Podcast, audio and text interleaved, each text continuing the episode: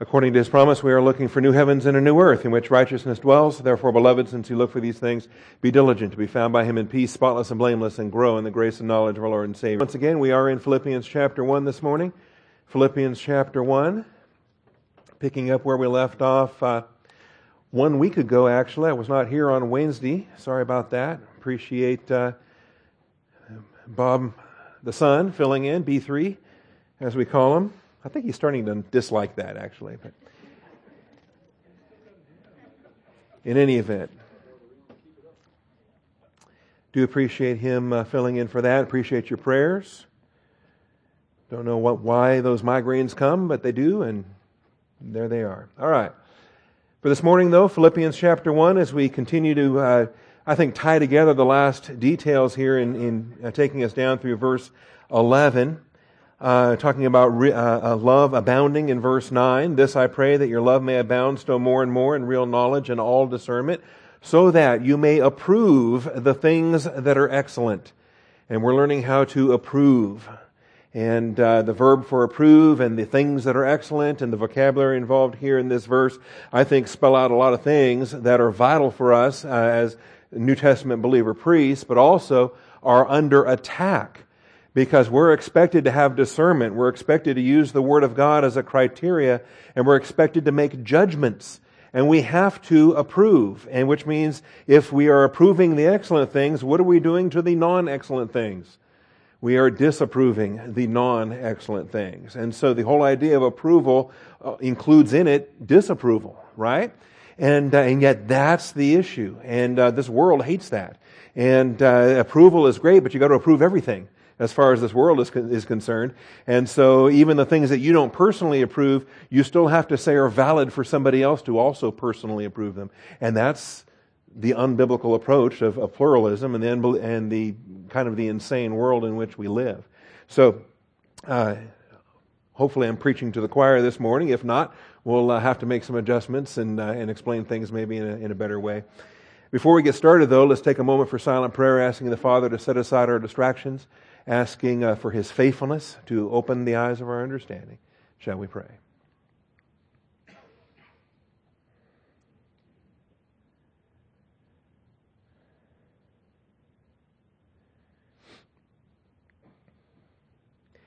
Almighty Father, we do come before your throne of grace this morning, thankful for your truth, thankful for your faithfulness. And Father, realizing that day by day, moment by moment, we are uh, recipients of your grace and your mercy. We don't deserve to be here, and yet here we are. And in your grace and your faithfulness, Father, you've laid before us a time of study. We want to redeem this time uh, to the maximum. We want to concentrate. Uh, we want to uh, love you with all our heart, mind, soul, and strength. So, Father, uh, set aside the distractions. Uh, keep us focused. Keep us concentrating, Father. Might we fix our eyes firmly upon Jesus, the author and perfecter of our faith. And we thank you, Father, in his most precious and holy name. Amen. All right, as far as we've outlined uh, this uh, uh, development, we've come to main point 10. Verses 9 through 11 is being outlined under main point 10. Paul followed his Thanksgiving offering with an intercession for the Philippians' ongoing ministry. And so we have the content here from verses 9, 10, and 11. It does deal with the uh, abounding of agape, of agape love. We took the time to understand perisseuo for abounding and uh, the aspect of agape love that abounds not in the emotions, not in the feelings, not in the sensitivities, not in the compassion, not in the anything emotional. It's real knowledge and all discernment. And we want to understand that agape is not an emotion. Agape is a thought process. Agape is a mental attitude that is God's mental attitude. God is love. And we've got to recognize this in full knowledge and all discernment. And so we took the time to break down epignosis and what, what turns gnosis into epignosis. All right. It's not more gnosis. You can't pile more gnosis on top of more gnosis on top of more gnosis and eventually get to epignosis. It's not as if 10 gnosises make an epignosis or 20 or 100 gnosises. All right. If you got gnosis times 100, that's still just a whole lot of gnosis. What you got to mix in is you got to mix in agape love, all right, in real knowledge and all discernment. And so the, the key is, I think, to uh, understanding this is that knowledge puffs up, but love edifies. And that great principle that we had back in uh, in the First Corinthians series. You might remember from 1 Corinthians 8 1, and then the definition of agape love in 1 Corinthians chapter 13. And so, dealing with that, so so we have uh, full knowledge now. We have discernment. We have the abounding love, and and and love is abounding more and more and more. Uh, so what? Okay, now what? What do we do with all this abounding love? We got pockets full of love. We got pockets full of this abounding love. What do we do with it? What is the purpose of having all this love? And is it, is it something that we're expected to have just so that we can have it? Or are we supposed to do something with it? What does love do? All right. And in this application, there are other applications for what love does, and there's a whole definition in, of, uh, of agape in 1 Corinthians 13 that tells what it does, what it doesn't do, and, uh, and so forth. But here in this development, the one thing that Paul is praying for that agape does, and it does it very well, is it equips us to, uh, to rightly divide. It equips us to uh, demonstrate the differences, all right? The appraisal of abounding agape allows us to demonstrate the differences. And that's what we do whenever we highlight the things that differ and we spotlight the things that are excellent. And that's the vocabulary here as we deal with the excellent things, the things which differ. What makes this day different than other days? What makes this different? And by so different, we're talking about special, unique, uh, superior. All right? Okay, I know I'm on shaky ice, right? Or thin ice. Shaky ground whenever you start to make value judgments that there's something superior and there's something inferior Okay, that totally flies in the face of pluralism today. Everything is equal. All cultures are equal. All, all thought processes are valid. And no one is better than any other. Well, no, the truth is better than a lie. All right, that's, that's absolute.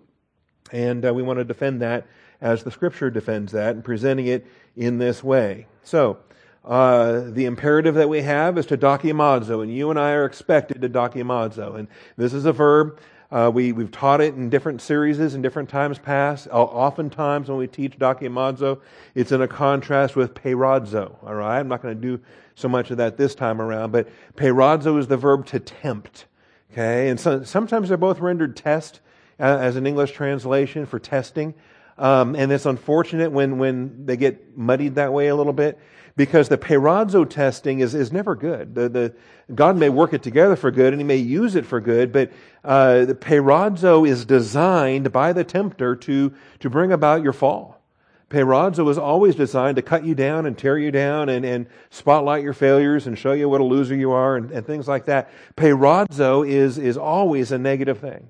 And God will never do that. God himself never tempts, and God himself cannot be tempted by anyone. And we have principles of Scripture that lay that out. Satan is called ha peirazon, the tempter. He's not called ha dokimazon, the tester, because dokimazo is always positive. Dokimazo is testing for approval. Dokimazo is the demonstration of approval. That's where you're standing in front of everyone with your samples saying, here, taste this. This is great.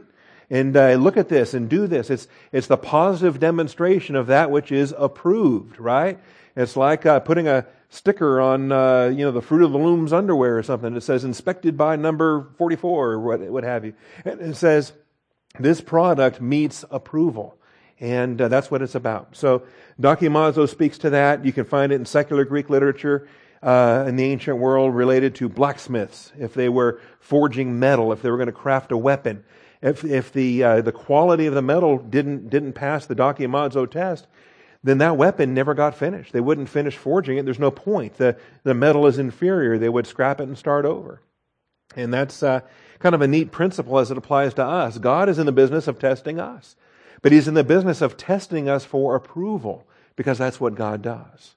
And so um, there's, there's more that you can look at beyond these verses. There are 22 uses of dokimazo, and I think I gave you 18 of them or 17 of them, and I gave you a fair number of them. Did not give you the noun dokime, did not give you the adjective dokimos. Those are cognate forms that would also be uh, a worthwhile study at, at, any point if you wanted to pursue those uh, as well. But for this morning, I just want to gain new ground and move on uh, through this and beyond this. Uh, I believe we've covered Romans and 1 Corinthians, and we're ready now to take the rest of the slide and, uh, and, and evaluate these things. And if, if I'm wrong on that, let me know because I'm having memory issues this week. All right. But near as I can tell, um, and, and I might even spotlight some of my favorites. So let's do Romans 12, 2 and Romans 14, 22. And then uh, we'll jump ahead to, to 2 Corinthians. Simply because these are so easy to find and they're so well known. And uh, Romans 12, uh, I can probably squeeze Romans 12 into any sermon anytime anyway. But it's a, it's a powerful chapter, and the principles are so vital uh, for the church age. Romans 12, 1 and 2. I urge you, brethren, by the mercies of God, to present your bodies a living and holy sacrifice. This is our Christian walk. You and I are here to pursue this. Uh, we have a priesthood. We're studying that in Hebrews, and we offer ourselves. Not dying sacrifices, not dead things. That's Old Testament. Jesus died once and for all. Now he lives. He ever liveth, right? We now live, and we live in Christ, and our life now is a living sacrifice. Living and holy, acceptable to God, which is your spiritual service of worship. When you conduct your Christian walk day by day, seven days a week, as unto the Lord, that's worship. Okay? It's not a singing function. It's not a music function. It's not something you do, you do in a room, in a worship center on a worship day. All right? It's all day, every day when you're conducting your daily life for the glory of Jesus Christ. That's your spiritual service of worship. And do not be or stop being conformed to this aion, this age, this world in which we live, and specifically the age of the world in which we live. Stop being conformed to it. It is conforming. So stop it but be transformed by the renewing of your mind. And that's why you're under teaching, and that's why you're with humility receiving the word implanted, and you're allowing the word of God to do its work. It shapes you by the renewing of your mind so that you may prove. And here's our dokimazo. And again, it's the purpose clause. Dokimazo is the purpose clause of this passage. Like dokimazo is the purpose clause of our passage this morning in Philippians 1. Why do we want to have abounding love? Why do we want to have that? So that we can dokimazo. Why do we want to have our minds renewed? So that we can dokimazo. You see how this works? And so uh, put these things together. Put the uh, Romans 12 emphasis together with, uh, with the Philippians 1 emphasis, and we can study to show ourselves approved, and we can go to God in prayer and ask for that abounding love. And uh, in both ways, we can have that purpose clause of so that you may dokimazo so that you may prove what the will of God is, that which is good and acceptable and perfect. See, we're not just living out the will of God, we're proving it. We're demonstrating it uh, for men and angels and, and, uh, and everyone that's watching. So that's the, the impact there. Uh, Romans 14 is another one. Again, it's easy to find and it's uh, well known, and I think it's vital in our Christian walk. The faith which you have, have as your own conviction before God. I love the fact that the Word of God trains you how to think, and then God expects you to think. And He expects you to apply the, the, the criteria of Scripture to your daily life, to your personal decisions, to the convictions that you come to. And uh, with respect to every aspect that, that is a legitimate, doubtful thing or a, a, uh, a matter for personal discretion when it comes to the discretionary will of God. And it says, The faith which you have, have as your own conviction before God. Happy is he who does not condemn himself in what he dokimazos, in what he approves. And so uh, you come to the faith convictions in, in your own application with respect to these, uh, these aspects. And, and one believer may decide something that another believer decides the opposite. Uh, there may be a brother that decides not to dance or not to drink or not to smoke or not to whatever it might be. And then there's another believer that says, hey, I can drink as long as I'm drinking in moderation. I'm not, I'm not going to drunkenness. I'm not violating the scriptures there. And, and so they, they make the application on these things and they come to a conviction. And that's what chapter 14 is all about. That's what chapter 15 is all about. And the neat thing is, is the Word of God equips us to do this. And God expects us to do this. He wants us to grow up. And so we don't have a cult where you're told how to, uh, what to think. We have a, a biblical Christianity whereby you're equipped how to think. And that's all the difference in the world. What a, what a, what a privilege, see, with respect to that. So we have the, the dokimazo application there. All right. Well, then, uh, those are the ones there that we've covered them already. And we get into 1 Corinthians 3.13, 11.28, 16.3, Second Corinthians, um, I think before we ran out of time, uh, we might have hit these. Second Corinthians chapter 8. Anybody remember? Yes, no, maybe so. All right, Second Corinthians 8 8 and 822. All right. Second Corinthians 8. And with respect to funds that were being put together for Jerusalem, and the, the Macedonian churches had done this, and the Corinthians were being welcomed to get on board if they could do so in the right attitude. All right? If you can't give with the right attitude, don't give. God doesn't want it. And Paul didn't want it. He, he laid it right out there. But if they can give with the right attitude, then they're welcome to take part and to uh, participate. And so uh, he says in verse 7 just as you abound in everything, this is 2 Corinthians 8 7, just as you abound in everything, in faith and utterance and knowledge and all earnestness, and in the love we inspired in you, see that you abound in this gracious work also. And so, with abounding love, as per Philippians 1, now they're qualified to engage in abounding work. All right? And so there it is. Interesting to have Philippians so connected to 2 Corinthians in, uh, in this way. He says in verse 8, I am not speaking this as a command, but as dokimazo, as proving through the earnestness of others the sincerity of your love also. And so proving, you holding up Philippi, holding up the Macedonian churches, and saying this is the standard. And if you can give like that, then you will be also dokimazo to engage in this uh, in this ministry because Philippi was the was the benchmark. They were the gold standard in that regard. All right, uh, same chapter down to verse 22 with regard to, uh, we still don't know who this guy is. We have sent with them our brother, whom we have often tested and found diligent in many things. Could that be Luke? Could that be, uh, who's he talking about there? Whoever he is, our, our brother, whom we have often dokimazoed and found diligent in many things but now even more diligent because of his great confidence in you. All right, so whoever that brother was, he has frequently been dokimazoed. And that's uh, the reference there. All right, um, over to chapter 13. In the conclusion here, and this uh, is a bit of a, of a, forceful application when he says, test yourselves. There was a crowd within uh, Corinth that uh, was pretty hostile towards Paul and uh, whether or not he was even uh, an apostle, whether or not he was even saved. and he says, Hey, pal, test yourselves uh, to see if you are in the faith. Examine yourselves. or do you not recognize this about yourselves that Jesus Christ is in you, unless indeed you fail the test? And so there's the use there. I don't spend a lot of time on that, and I certainly don't think that's normative I wouldn't want to take a passage like that. It's fairly unique, or it is unique in Paul's writings. Uh, the kind of a normative thing that I wouldn't I wouldn't take it to that point. We don't we don't have tribunals where we test one another to make sure you're truly saved.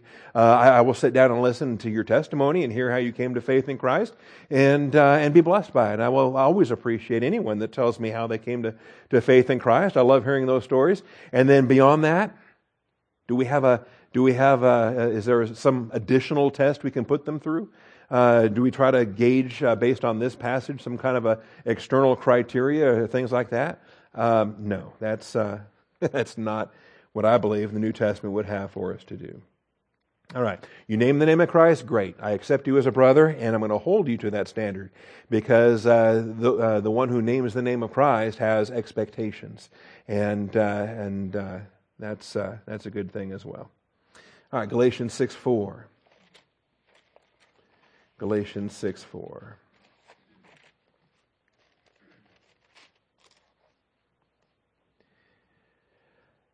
Part of, uh, we were here not that long ago, in the conclusion of our Galatians series. This is the bear one another's burdens and thereby fulfill the law of Christ imperative. Remember that? And, uh, but it says, each one must examine his own work, and then he will have reason for boasting in regard to himself alone and not in regard to another. So that was a dokimazo application we had there. And if you got your Galatian notes, you can, you can review those. Ephesians 5.10. Ephesians 5.10.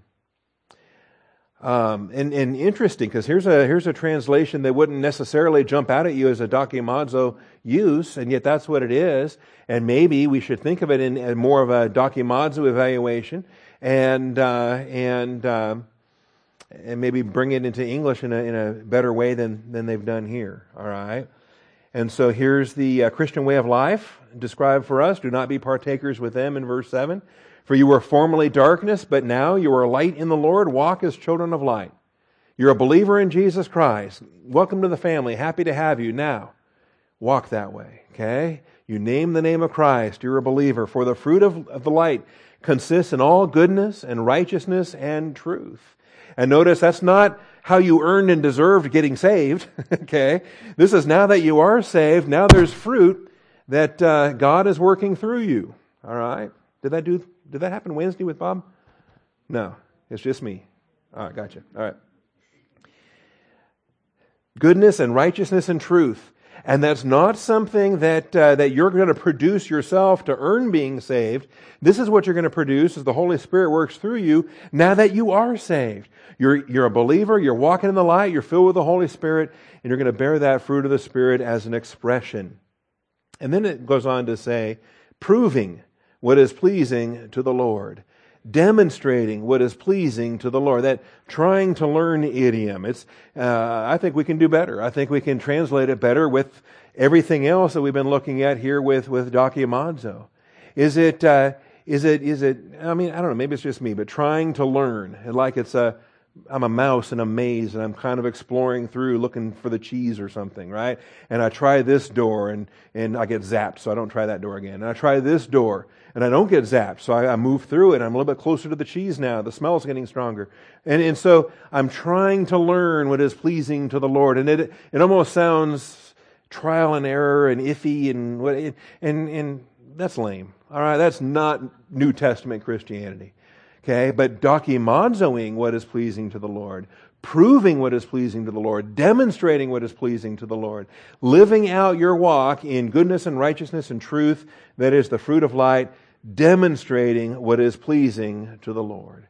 And that's, I think, a much better translation there in Ephesians 5.10. And so, and then it goes on, do not participate in the unfruitful deeds of darkness, but instead even expose them, for it is disgraceful even to speak of the things which are done by them in secret. Wow. All right, so get me going. This is a this is a long chapter, and there's a lot in here, and there's a lot that flies in the face of our culture right there in just those few short verses. Okay, because uh, again, if we're going to be distinguishing between the excellent things and the non-excellent things, then those non-excellent things, some of them are so non-excellent, some of them are so out of the realm of, of decency that not only do we not do them, it's not even pleasant to talk about them. It's not pleasant to even think about them, but we have to teach the truth. We have to speak the truth in love, and, and there you have it. And so, uh, um, and it's not legalism. It's not, we don't have this list of do's and don'ts just for the sake of being a goody two shoes and doing this and not doing that. No, it comes down fundamentally to who we are in Christ. We are children of light. As a result, then, this is our corresponding mode. This is our walk of light. And the reason why we don't do those other things is it's just it's it's it's unthinkable to our new nature in Christ. That's our old nature in Adam. He didn't have to go to the cross for me to do that. Okay? He went to the cross so I can be freed from all that. I want to walk now for His good pleasure, for His glory. And uh, comes down to those issues as well. So there's no legalism in, uh, in any of those things. All right. Philippians 1.10 is our passage today. We don't have to turn there again, but 1 Thessalonians 2.4. There's two uses there in the same verse. 1 Thessalonians 2.4.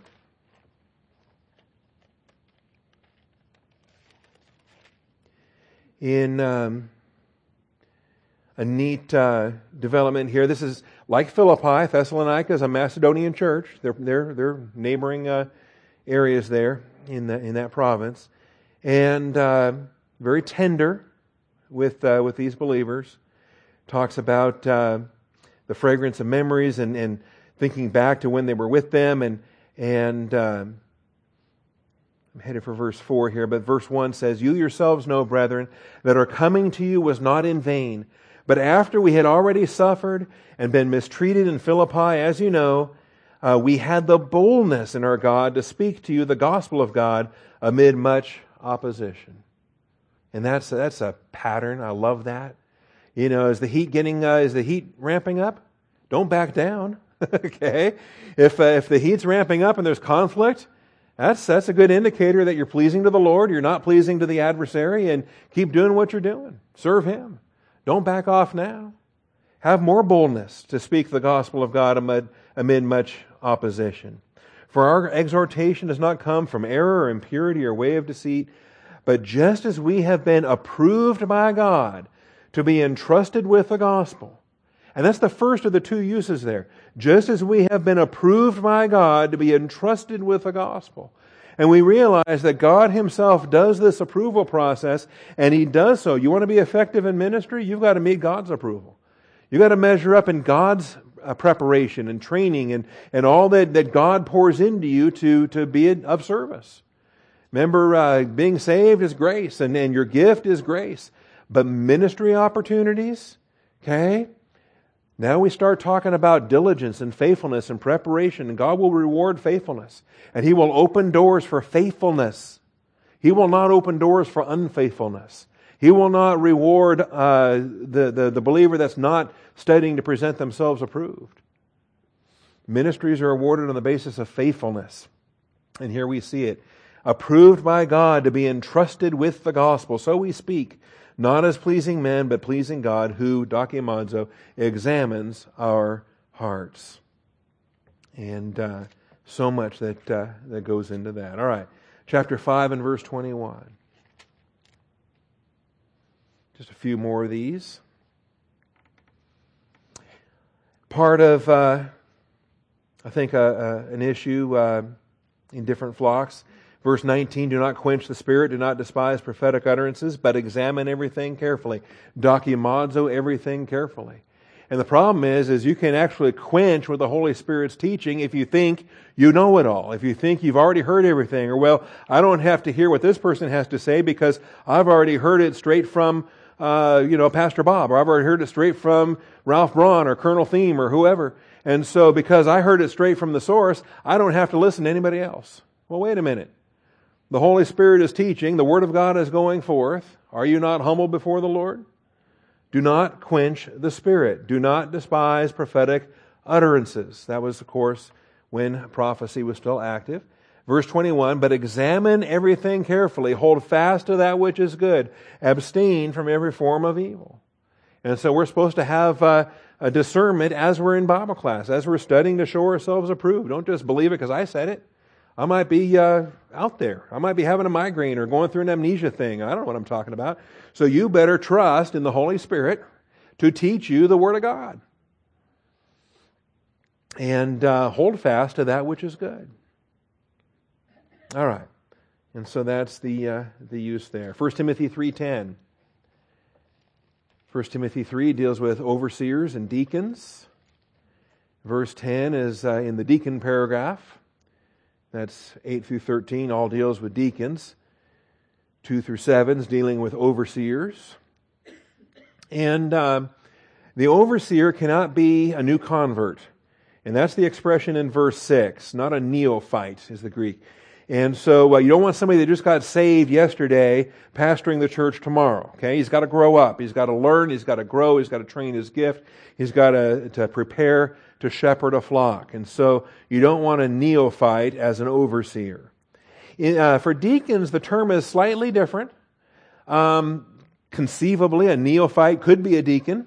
And if you've got a if you've got a very young flock where everybody's a bunch of neophytes, well, then chances are uh, you're going to have one or two that are going to be serving in that servant capacity. All right? It's not a deal breaker if they're a neophyte, but they must be tested, and that's the key. And so um, in verse 10 it says, These men must also first be dokimazo tested. Then let them serve as deacons if they are beyond reproach. And so the application there, and you, you watch how they serve. You watch how a deacon serves, a man serves, and a woman serves uh, for the office of deacon or, or deaconess. And if they're faithful, there you go. That's the, uh, that's the requirement. Uh, 1 Peter 1 7. Two more, and uh, we're done with Paul's uses now. Paul's the author that really uh, majors in, uh, in this vocabulary. But Peter had a use and, and John had a use. So, um, 1 Peter 1 7.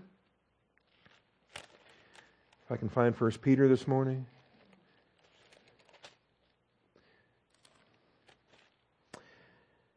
And um, so that purpose clause. All right. Where do you pick up this context? The um, verse five says, "We are protected by the power of God through faith for a salvation ready to be revealed in the last time." And in this he greatly rejoiced. So it's fun to be saved, and it's fun to be saved and left in this fallen world. Okay, we're not, uh, we don't immediately believe in Christ and then get brought up into heaven. Okay, I mean, if that was the case, then who led you to Christ? No, no, we're we're saved, and we're left in this fallen body, and we're left in this fallen world. We have this treasure in earthen vessels, and so uh, thankfully we're secure, we're protected, we have eternal security, and and uh, we have testing. And it says that, it says here, uh, in this you greatly rejoice, even though now, for a little while, if necessary, and it is, you have been distressed by various trials. Isn't that great? And what I like about the fact, and, and uh, I have to double check on the Greek on that. It could be peirasmos there. I, it's been a while. Uh, but it's peirasmos there, and then it's dokimazo or dokime in, uh, in verse 7. And so we have trials, we have temptations, we have struggles, and yet God tests us for approval. So that the proof of your faith, the dokimazo of your faith, being more precious than gold which is perishable, even though tested by fire, may be found to result in praise and glory and honor at the revelation of Jesus Christ. And, and there's a whole sermon there, okay? A whole realm of doctrine there because believers don't like testing. They don't like bad things, and yet that's what tests their faith. That's what approves their faith. And it's a beautiful thing. It's more precious than gold. I love the fact that uh, you know human beings call gold a precious metal, and God calls it a perishable thing. Okay, and uh, He says, "Want to know what's more precious? The testing of your faith." The testing of your faith glorifies Jesus Christ. The testing of your faith resounds for all eternity. Gold, that's going to be gone. It's a perishable thing like the rest of the physical material universe. All right, so that's, uh, that's the application there. And then finally, 1 John 4 1. Don't believe every spirit, but test the spirits. And uh, John used this in uh, his epistle. Beloved, do not believe every spirit but test the spirits to see whether they are from God, because many false prophets have gone out into the world. Just this morning, I saw there's a book out that um, they're trying to redefine faith, trying to redefine pistis and pisteuo, and you know we've gotten it wrong all this time. And and if this author's right, then we're on the verge of completely uh, undoing the Reformation. The five solas have to go because we've been misdefining uh, uh, faith this whole time and believing this whole time. We've been getting it wrong this whole time. And so, uh, if, if this book catches on and it becomes a trend, I think it's, it, it may go very far. Um, it's, it's popular in, in, uh, in, in, all the right places. So it will sell a lot of books. It'll drive a lot of, of radio shows. Um, and it will serve, they're talking about this as a good thing. It's going to serve to, to finally fold all of Protestantism back into Roman Catholicism. All right. So we can all be back together where we belong in, uh, in the whole Western church, Christendom kind of thing. Anyway, um, so they would, uh, they would uh, not like this. Uh, but we need, to, we need to use 1 John 4, and when you're reading garbage like that, read it and know it for what it is. All right? And uh, when a spirit comes along that's uh, not from God, if it's a false prophet that's gone out into the world, then you can spot it and say, hey, the Spirit of truth within me is testifying that uh, that's not what the Scripture says, all right? Because I know what the Scripture says. I know what faith is. And uh, there it is. All right. So that's First John 4 1. So that's our dokimazo, all right? And so we are equipped. We should be dokimazoing everything that we do in, in, in doctrine, in, in secular life, in, in spiritual life, all of that. We are equipped. And, uh, and this is why we want the, the epignosis, is when we want the abounding love. We want to be uh, so intimate with God with that abounding love that the dokimazo becomes a no-brainer. All right. I mean, how well do you know your Father? Do you know? Uh, do you know what pleases Him? Do you know what angers Him? Do you know what flavor ice cream He likes? Do you know? I mean, how well do you know Him? And the better you know Him, then uh, that's that's what it's about, isn't it? In terms of dokimazoing, we want to dokimazo with the criteria He dokimazos with, and uh, and that. All right. So that's uh. Now the excellent things. The excellent things are the things that differ. The things that differ. All right. And uh, you got the phero part of Christopher, uh, but you, you stick a dia in front of it. Dia phero is the, is the term. And it's a compound. Phero means to bear. Dia uh, is used in different ways to, to divide, to cut through. If you think of a, of a, a, diameter, maybe that'd be the best thing. You draw a circle and then you got a diameter in the, in the middle of the circle, right? And uh, so when you drew that diameter, what'd you just do?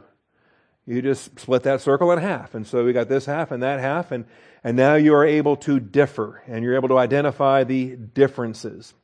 And so uh, there are differences, and, and with respect to things that are different, difference, differences don't always mean better and worse. Oftentimes they don't. And, um, and, and it's, uh, it's a bit of a red herring sometimes when people try to use that by association and say, well, you know, uh, because we say that something is different, well, then they get all mad and say, well, you say it's better. I'm not saying that. Slow down, relax, okay? Uh, you don't always have to go there. But there are times when you do have to go there, okay? And this is one of those times, all right? Because when you are spotlighting the differences and you start to realize that those differences really make a difference, and they are the difference between success and failure, the difference between better and worse, you know, can you, can you turn a screw with a hammer? I'm asking. I, I, don't know. I don't, no, well, maybe. I could try. How big's the, how small is the hammer? How big's the screw? Uh? All right. Could you pound a nail with a screwdriver? Okay, maybe. Yeah, it has been done. Okay. But there would be something that would be better. Okay. You could make do with something, but is there something that's better? And so, diaphero is the verb. Uh, 1308 is the Strong's number. It means to differ. And um, we had it a couple times in, in the Galatian series. I don't recall making a big deal out of it or, or even discussing it in any way. So, uh, if I, if I uh, did, then uh, you can remind me. But uh, Galatians 2 6. Um, when he talks about the super apostles, remember these guys? And from those who are of reputation, Paul had a, had a confrontation with Peter, and it wasn't good. Okay? And he had a confrontation with Peter. Peter was out of line. Peter didn't have any grace. And uh, in his legalism, he had to be confronted with that. And um, anyway, so then Paul and, and, Barnabas and Titus, they went up to Jerusalem and they, they had it out. They, they wanted to resolve things so that grace wins. And uh, so he says in verse 5 We did not yield in, in subjection to them for even an hour, so that the truth of the gospel would remain with you. But from those who were of high reputation, what they were makes no difference to me. God shows no partiality. Well, those who of reputation contributed nothing to me. And so that makes no difference is uh, what we're looking at there in the in the in the uh, diaphero uh, word use. The, uh, it means to differ. Okay, makes no difference. Makes no difference. Sometimes things don't make a difference, but sometimes they do. And when you recognize that it does, you've got to, you've got to identify it for what it is. Uh, Galatians 4.1, as long as the heir is a child, he does not differ at all from a slave, although he is the owner of everything. You got a little toddler, he's two years old, and you got another little toddler, he's two years old, and there's not a lot of difference between a couple of two year olds in diapers, okay, or, or, whatever, right? They're just toddlers. They're just little kids. And so, uh, yeah, you're gonna, they're going to be together and they're going to have the same governess. They're going to have the same nanny. They're going to have the same uh, tutors. They're going to uh, they're going to play together. They're going to eat together. I mean, whatever. They're just little kids. They're growing up. Okay? But it just so happens one of them happens to be the heir, the son of the king, and the other one is a slave. And so, how are they going to grow up? Right? But now, while they're just little kids, there's no difference. Understand? So that's the that's the application there. And um, I remember we did talk about that. All right, 1 Corinthians 15 41. Another difference that makes a difference. 1 Corinthians 15 41. What, what do you think of with 1 Corinthians 15? Resurrection, right? All right, 1 Corinthians 15. And so we got a different, uh, something different that goes into the ground than what comes up. 1 Corinthians 15 41. Okay? And um, got principles there in verse 37 that talk about that. You know, you don't plant a whole tree in the ground, you put a seed in the ground. And, um, and then something different comes out. And, and so there's differences. And in ver- there's uh, all flesh is not the same flesh. But there's uh, verse 39 the flesh of men, and the flesh of beasts, and the flesh of birds, and the flesh of fish. There's also heavenly bodies and earthly bodies. The glory of the heavenly is one, the glory of the earthly is another. All right? And we get both. We have the earthly body to start with, and we're going to have the heavenly body when we get there. Notice the, the glory of the earthly is a glory. Okay? There is one glory of the sun, another glory of the moon, another glory of the stars, for star differs from star in glory. And that's the principle there. That's dia diaphero is the verb. Now, beyond differences, and sometimes the differences don't necessarily entail a superiority, but sometimes they do. And when they do, it is ludicrous to deny so. It is counterproductive to deny so. You identify the superior for what it is. And these are the uses there. Matthew 6.26, Matthew 10.31, Matthew 12.12, Romans 2.18, and our passage today, Philippians 1.10. That if we are going to approve the things that are different, we're going to approve the things that are superior. That's what we dokimazo. We don't dokimazo the inferior. We dokimazo the superior, clearly. That's the whole point to dokimazo. And so these translations may be helpful for you as well. Matthew 6, 26. We've got folks that are using this text right now and praying over it and praying over the will of God and considering different applications. All right. Look at the birds of the air. They do not sow, they do not reap, they do not gather into barns, and yet your heavenly Father feeds them. Are you not different? Are you not worth much more than they? It's a scale, it's a matter of proportion. It is a juxtaposition of, of, of uh, contrast. You and birds. Okay? And, uh, and look at the birds. Look what God provides. How much more? On, on a matter of scale, on a proportion.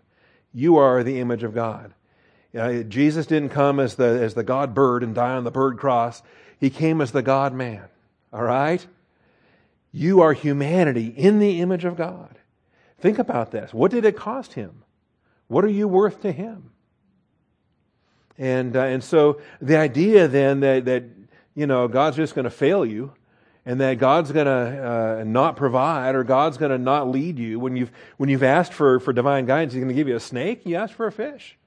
Okay? He's not cruel. He knows what He's doing and He knows what you need. So you seek first the kingdom of God and His righteousness.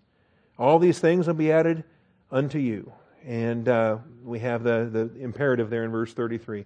Seek first his kingdom and his righteousness, and all these things will be added to you. That's the principle. And I love that.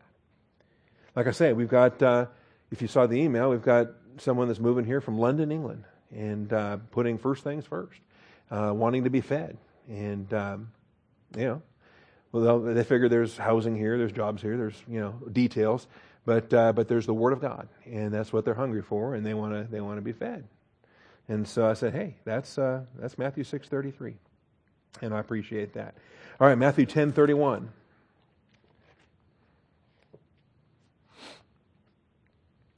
Again, uh, in a similar thing. How many times did Jesus preach this anyway? He probably preached it a lot.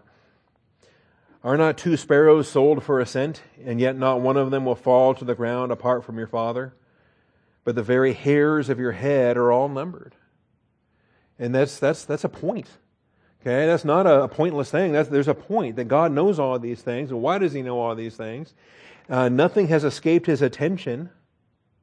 So do not fear, for you are more valuable than many sparrows. Again, you're different, but different intrinsically, more valuable in contrast, as a matter of proportion. Matthew 12 12.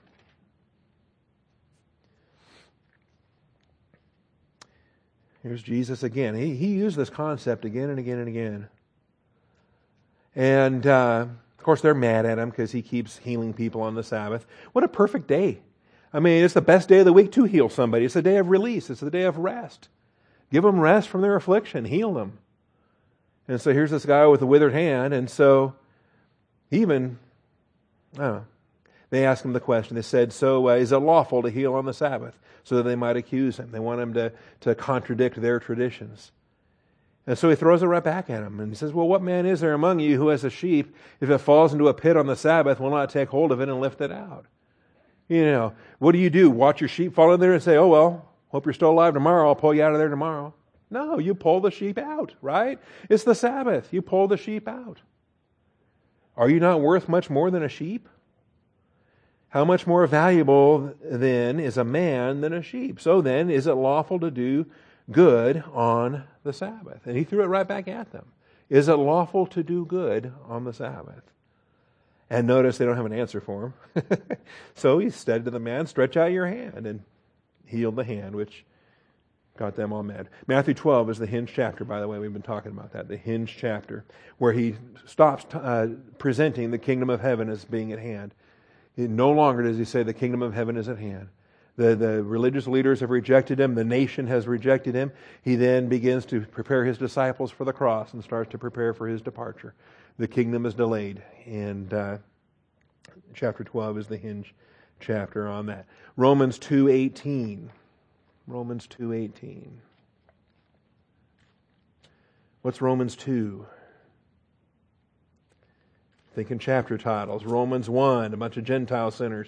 Romans 2, a bunch of Jewish sinners, right? Romans 3, all have sinned and fallen short of the glory of God. And don't think that you're, just because you're religious and you're a, a good legalist and a goody two shoes and your, that your moral depravity is any better than the chapter 1 immoral depravity. It's still depravity. And uh, you need to understand that. And so we have the uh, context for Romans chapter 2. And uh, Interesting.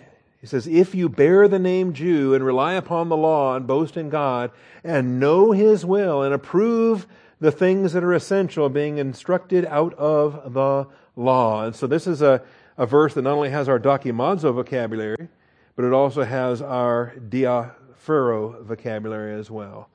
You approve the things that are essential. So what makes them essential versus the things that are different? And couldn't we have used the word essential in Philippians 1 that you might approve the things that are essential, the things that are excellent? Anyway, that's uh, what we're dealing with there. I, I, don't have any problem with the idea of excellence. God uses excellence again and again. We have arete and aretos. We do have other adjectives for excellence. And I have no problem with, with the things that differ, the things that are superior. The superior things are the excellent things. And I have no problem saying so. And then, of course, Philippians 1.10. So, we have um, the principle, uh, we have uh, agape love abounding more and more. We have full knowledge and discernment in point B. We have appraisal of abounding agape in point C. Finally, we have the outcome. We might be sincere and blameless. Demonstration slash approval of the excellent things keeps us sincere, and blameless. And I love the fact that this came as late as it came in the sentence, that it came as late as it came in the paragraph, um, that it, uh, it is a consequence and an outcome rather than a, uh, a uh, mechanism. All right? You know what I mean by that? That it is a consequence and an outcome.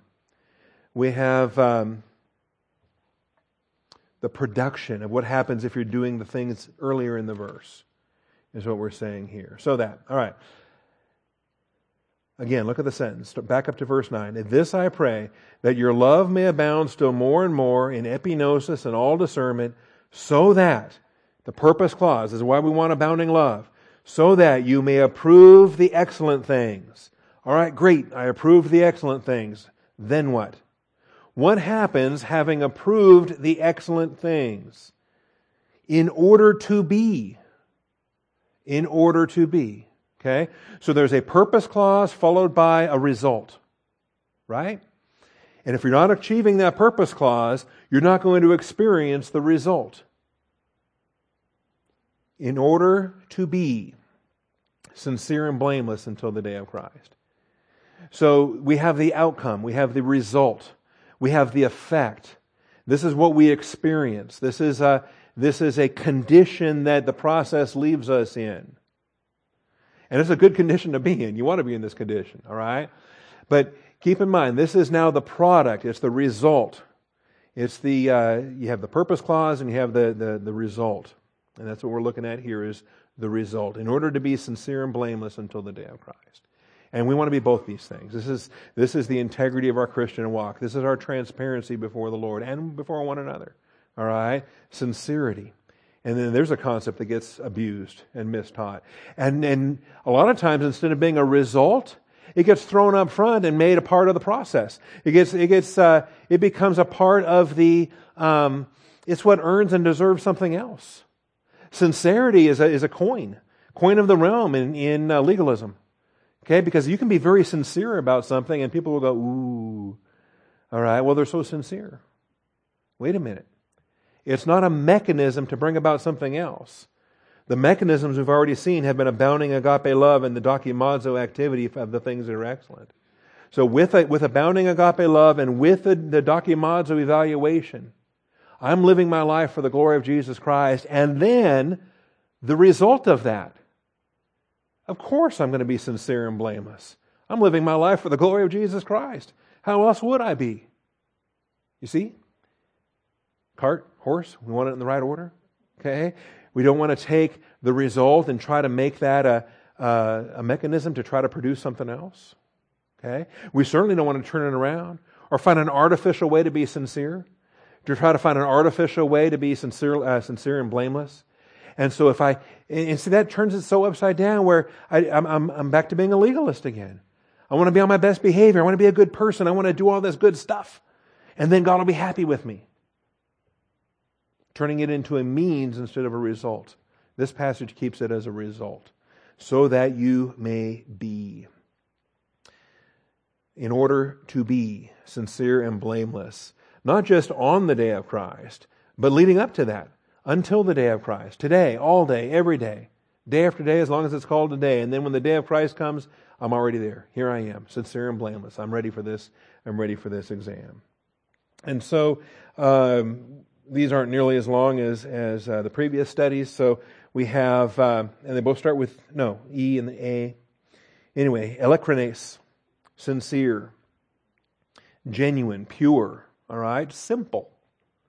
In fact, maybe even simple might be a fun translation too. It's just, it, it is what it is. It's simple, it's pure. And um, used uh, only twice.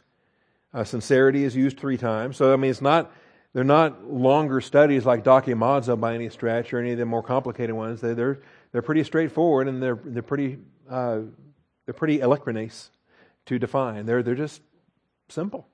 They're just sincere terms. So E I L I K R I N E S. Eilikrines. And uh, that's our adjective, 1506, only used twice. Uh, we're familiar with 2 Peter 3 1, right? Who doesn't know 2 Peter 3 1?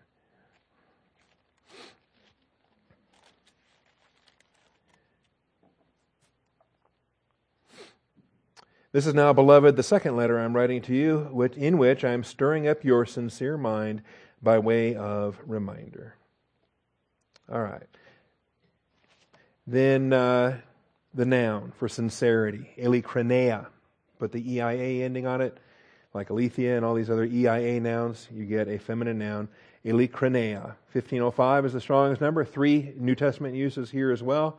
1 Corinthians 5 8. 2 Corinthians 1, verse 12 and verse 17. So, again, real short terms here related to sincerity. And understand, does sincerity count for anything? Do we get brownie points for sincerity? Okay? Again, sincerity is not a means, it is a result, it is an outcome. It is not a means. And so you can't point to sincerity and say, well, at least I was sincere. All right? I think a lot of times that's an artificial insincerity anyway, trying to prove something. 1 Corinthians 5 8.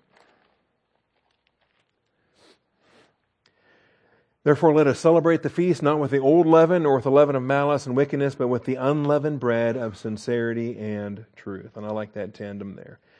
Uh, and aletheia. Sincerity and truth. 2 Corinthians 1, verses 12 and 17. You know, it's, it's curious to me, talking to believers, talking to people that aren't exposed to this kind of teaching, that have never seen this kind of teaching before in their life, that have been exposed to charlatans and, and, and hucksters and people that are out for their money and things.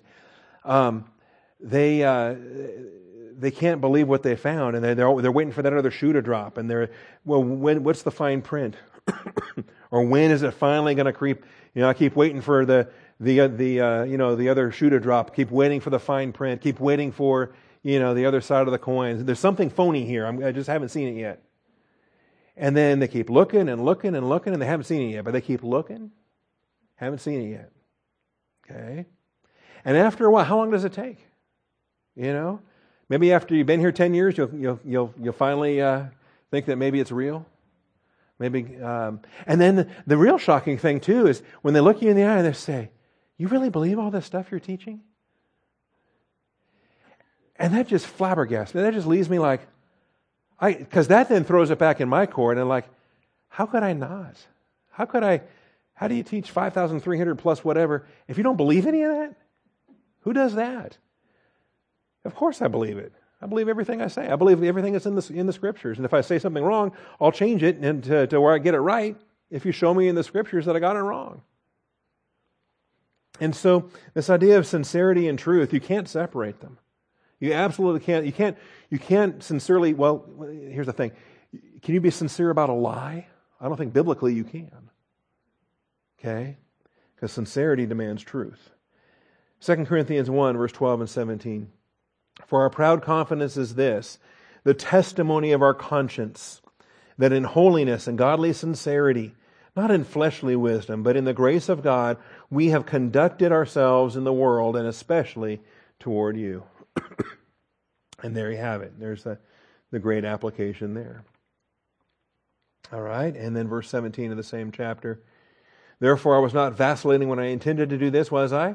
Or what I purposed, uh, do I do? Uh, do I purpose according to the flesh, so that with me there will be yes and no, or no, no at the same time? All right, was he vacillating? Or was he sincere? All right.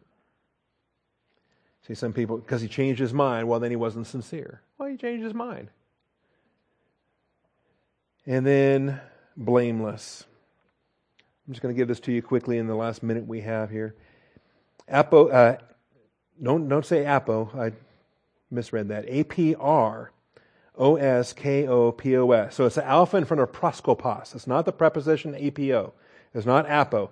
It's a proskopos. A proskopos. A P R O S K O P O S. Number 677. It's used three times. It's translated blameless. Acts 24 16, and, and our passage today, Philippians 1 10. I'm just out of time. Acts 24 16. Blameless. And even uh, the. Um, In view of this, I also do my best to maintain always a blameless conscience, both before God and before men. So we want to be sincere and blameless. And sincere and blameless is a great thing, but it's the result, not the means. All right? Result, not the means. Any questions on that? If I took it too quickly, let me know. Uh, we can do question and answer on Wednesday night and take it from there. Father, I thank you for your faithfulness. I thank you for this morning. I thank you for the Word of God and how it comes alive and powerful and how sincerely we can accept it for what it is. How the, uh, the nature of the Word of God as it's uh, a genuine ministry in truth. Father, I thank you for brothers and sisters that are here to grow, they're here to learn, they're here to fulfill uh, your purpose in their life. And uh, Father, I thank you for the blessings that we have to pursue biblical Christianity and not a man made religion, not phoniness, not legalism, not anything artificial. But Father, the, uh, the sincere devotion to Christ. I thank you for the sinc- uh, simplicity and purity of devotion to Christ. Father, uh, just giving you the praise and glory for all that you continue to do. In the name of our Lord and our Savior, Jesus Christ, we do pray. Amen. All right, this is our fellowship